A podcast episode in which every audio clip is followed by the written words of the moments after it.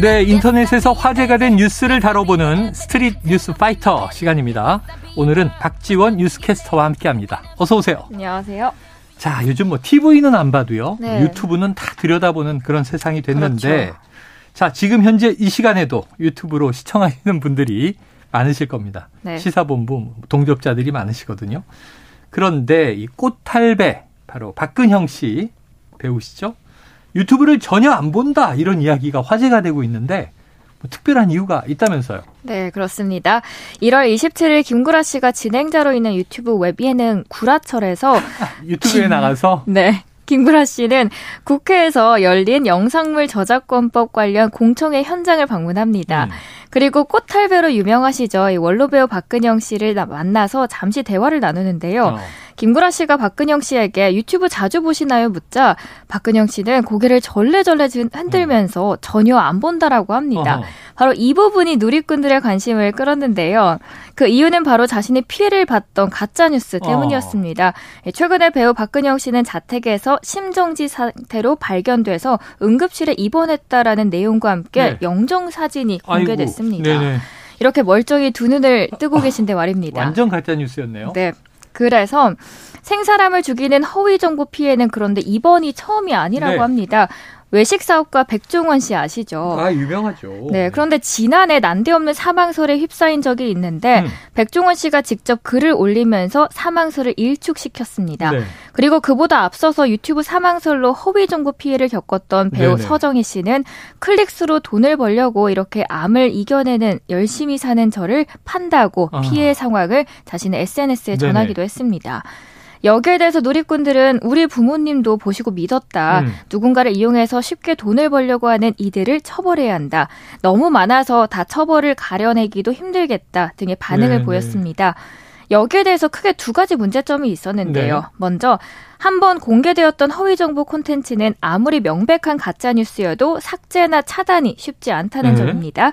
두 번째로는 한국이 다른 나라보다 유튜브로 뉴스를 보는 사람이 많아서 이런 허위 정보의 확산도 빠를 수 있다는 거죠. 네.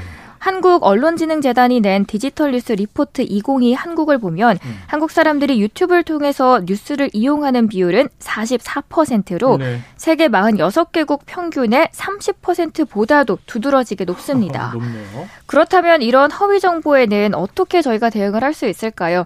전문가들은 국가의 법적 규제를 늘리는 방안 대신에 플랫폼 이용자들의 디지털 리트러시를 증대하는 것처럼 종합적인 해결책 마련을 권장하고 있습니다. 여기에서 법적 처벌 규정을 늘릴 필요가 없다고 판단하는 이유는 현행 법률로서 처벌이 가능하기 때문인데요. 현재에도 2021년 손석희 JTBC 사장의 불륜설을 퍼뜨린 유튜버는 음. 징역 6년을 선고받았고요. 아, 민식이 징역 6월. 아, 징역 6개월입니다. 네네네네. 네, 근데 그 징역 6개월을 선고받았고요. 그리고 민식이법과 관련해서 고 김민식 군의 유족에 대한 허위 사실을 아, 유포한 유튜버도 있었어요. 같은 해 징역 2년을 선고받고 법적 규, 어, 법적으로 구속이 됐습니다. 네네. 이 사망이라는 자극적인 이야기를 다루는 가짜 뉴스, 상처를 받는 피해자들이 대신 이를 해명하는 안타까운 상황인데요. 가짜 뉴스를 만들어내는 이들은 수익과 화제에만 눈이 멀어서 황당무계한 사망설을 다루곤 하지만 사망설에 대한 해명도 그리고 사과도 없는 상황입니다. 네. 그리고 사실 아이러니하게도 지금 이 순간에도 계속 남아있는 이런 영상들은 조회수가 늘면서 그들의 주머니를 채우고 있습니다. 그러니까 우리가 자정작용을 해야죠. 네. 이게 집단 지성이라고 얘기하는데 이런 그 선정적인 뉴스를 보면 정말 그러고 누르고 들어갈 수밖에 되죠. 없잖아요. 근데 이게 허위로 발견되면 우리가 조회수를 높여주면 안 되고 구독도 하면 안 되고 음. 오히려 그런 이제 정말 엉터리 유튜버들은 매장시켜야죠. 그래서 외면하시기 바랍니다. 네. 우리 모두가 그게 이제 사회적인 정화가 아닐까 생각을 해봐요. 유튜브 하세요? 아니요, 저는 안 합니다. 엄청나게 보기는 하시죠. 네, 엄마 엄청 많이 보죠. 저희 어머님도 많이 보시고 음. 할머니도 많이 봐요. 보십니다. 재밌는 게 많더라고요. 하지만 우리가 가짜는 식별하는 눈을 네. 가지고 보자. 자, 특- 특히 이제 뉴스 보도 관련해서는 정론을 더- 좀 우리가 신뢰하자 네. 이런 생각을 해봅니다. 자, 이렇게 가짜 뉴스 때문에 이제 힘들어하는 반면에 이 브라질에서요 본인 스스로 가짜 뉴스를 자신에 대해서 퍼뜨린 사람이 있다고 하는데 이거 무슨 얘기입니까? 브라질에서 한 60대 남성이 거짓으로 꾸몄 죽었다고 꾸미고 가짜 오. 장례식을 열었다가 문매를 맞았습니다. 자기 장례식을 연 거예요? 네, 자신의 장례식을 가짜로 연 건데요. 네.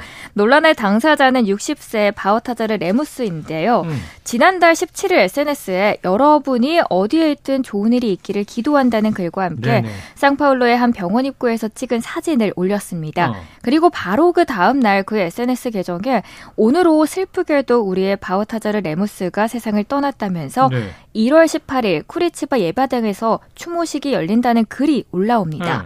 그렇게 레무스의 고향인 쿠리치바 예바당에서 장례식이 시작됐습니다. 음. 스피커에서 레무스의 60년 인생을 설명하는 추모사가 울려 퍼지자 참석자들은 눈물을 흘리기 시작합니다. 음. 뭐 휠체어에 의지하는 80대 노모를 포함해서 가족과 친지들이 그의 죽음에 괴로워했다고 기사에서 전했는데요. 네. 그런데 이런 슬픔도 잠시 장례식 무대의 문이 열리자 참석자들은 모두 경악을 했습니다. 네.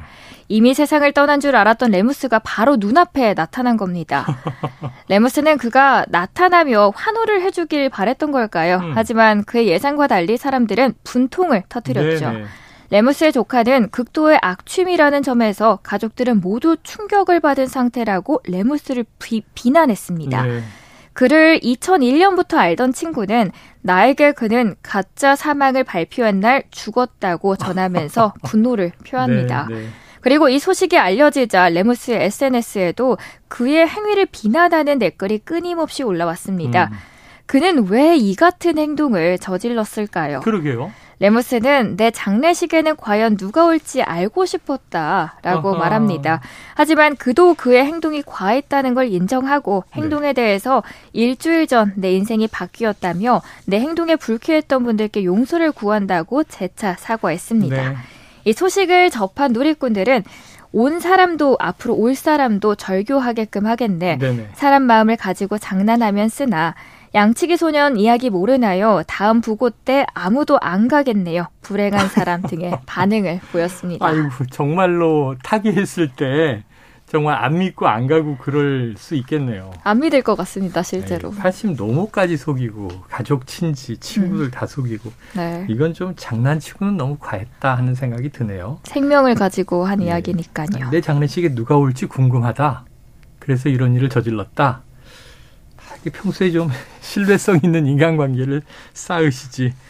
네, 넘어가 보겠습니다. 네. 자, 삶이 아무리 팍팍해도 이 세상에는 그 팍팍함을 녹여줄 무언가가 또 생기는 것 같아요. 자, 가수 이순기 씨의 이 기부 랠리가 이어지고 있다. 네. 어느 정도예요? 네, 가수 겸 배우 이승기 씨가 카이스트에 3억 원 기부를 약속했습니다. 네네. 과학에 따르면 오는 3일 카이스트에서 카이스트 발전기금 약정식을 체결한다고 합니다. 어. 이승기 씨의 선행은 지난해 말부터 이어졌는데요. 네. 그는 지난해 12월 서울대 어린이병원을 직접 둘러보면서 20억 원을 쾌척했습니다. 어, 네. 그리고 지난달에는 대한적십사에 재난구 활동을 위해서 5억 5천만 원을 기부를 어. 했죠. 이승기 씨가 이렇게 기부 행렬을 이어가는 데는 이유가 있습니다. 네. 지난해 후쿠 엔터테인먼트와 갈등을 빚었고 네. 정산과 네. 관련해 법적인 다툼을 벌이고 있죠. 음. 이승기 씨는 누군가 흘린 땀의 가치가 누군가의 욕심에 부당하게 쓰여서는 안 된다며 소송 경비를 제외한 미지급 명목으로 받은 50억 원을 전액 사회에 기부하겠다라고 약속을 하게 된 이야, 겁니다. 통 크네요. 네. 그리고 실제로 그로부터 두 달 사이 이승기 씨는 무려 28억 5천만 원을 기부를 한 상태입니다. 네. 이승기 씨는 SNS에 다시 찾은 돈이기에 보다 의미 있는 곳에 쓰고 싶었다면서 직접 눈으로 확인한 후 서울대 어린이병원으로 결정했다라는 글을 올렸습니다. 네. 그러자 많은 분들이 승기님 어찌 말로 글로 표현할 수 있을까요? 예. 덕분에 각박한 세상에서 마음이 따스해집니다. 라고 음. 고마움을 표시합니다. 그리고 제가 본 댓글 중에서 가장 인상 깊었던 댓글은 정말 그 병원 경험이 있던 아이의 부모님이 음. 감사의 마음을 전한 건데요. 아들이 악성 뇌종양으로 서울대 어린이병원에서 세 번의 수술과 재활 그리고 또 한 번의 수술을 기다리고 있습니다. 아. 승기님의 기부 소식 듣고 감사한 마음이 들었고요. 그리고 본인이 힘든 시기임에도 불구하고 직접 환경을 보고 기부까지 하시는 모습 존경스럽습니다. 음. 앞으로 이런 각박한 세상 속에서 더 따뜻한 일들이 좀 많아졌으면 좋겠습니다. 아, 이승기 씨, 이게 이전 소속사와 여러 가지 갈등 때문에 어, 미지급금이 이렇게 많았어? 하고 놀랐는데 그걸 받아서 다 기부하겠다. 야, 우리도 한번 해봐요. 네, 사실 막상 내가 힘들 때는 그 주변을 보기 좀 어려운 것 같은데 네네네. 대단한 것 같습니다. 참 미지급금이 우리가 있어봐야 50억. 몇만 원 될지 모르지만 금액이 중요한 게 아니라 마음이 중요한 것 같습니다. 네, 한번 이승기 씨의 이런 통 큰 기부 저도 본받아 예, 보겠습니다. 따라했으면 좋겠네요. 자, 오늘 말씀 여기서 정리하죠. 지금까지 박지원 뉴스캐스터였습니다. 고맙습니다. 감사합니다.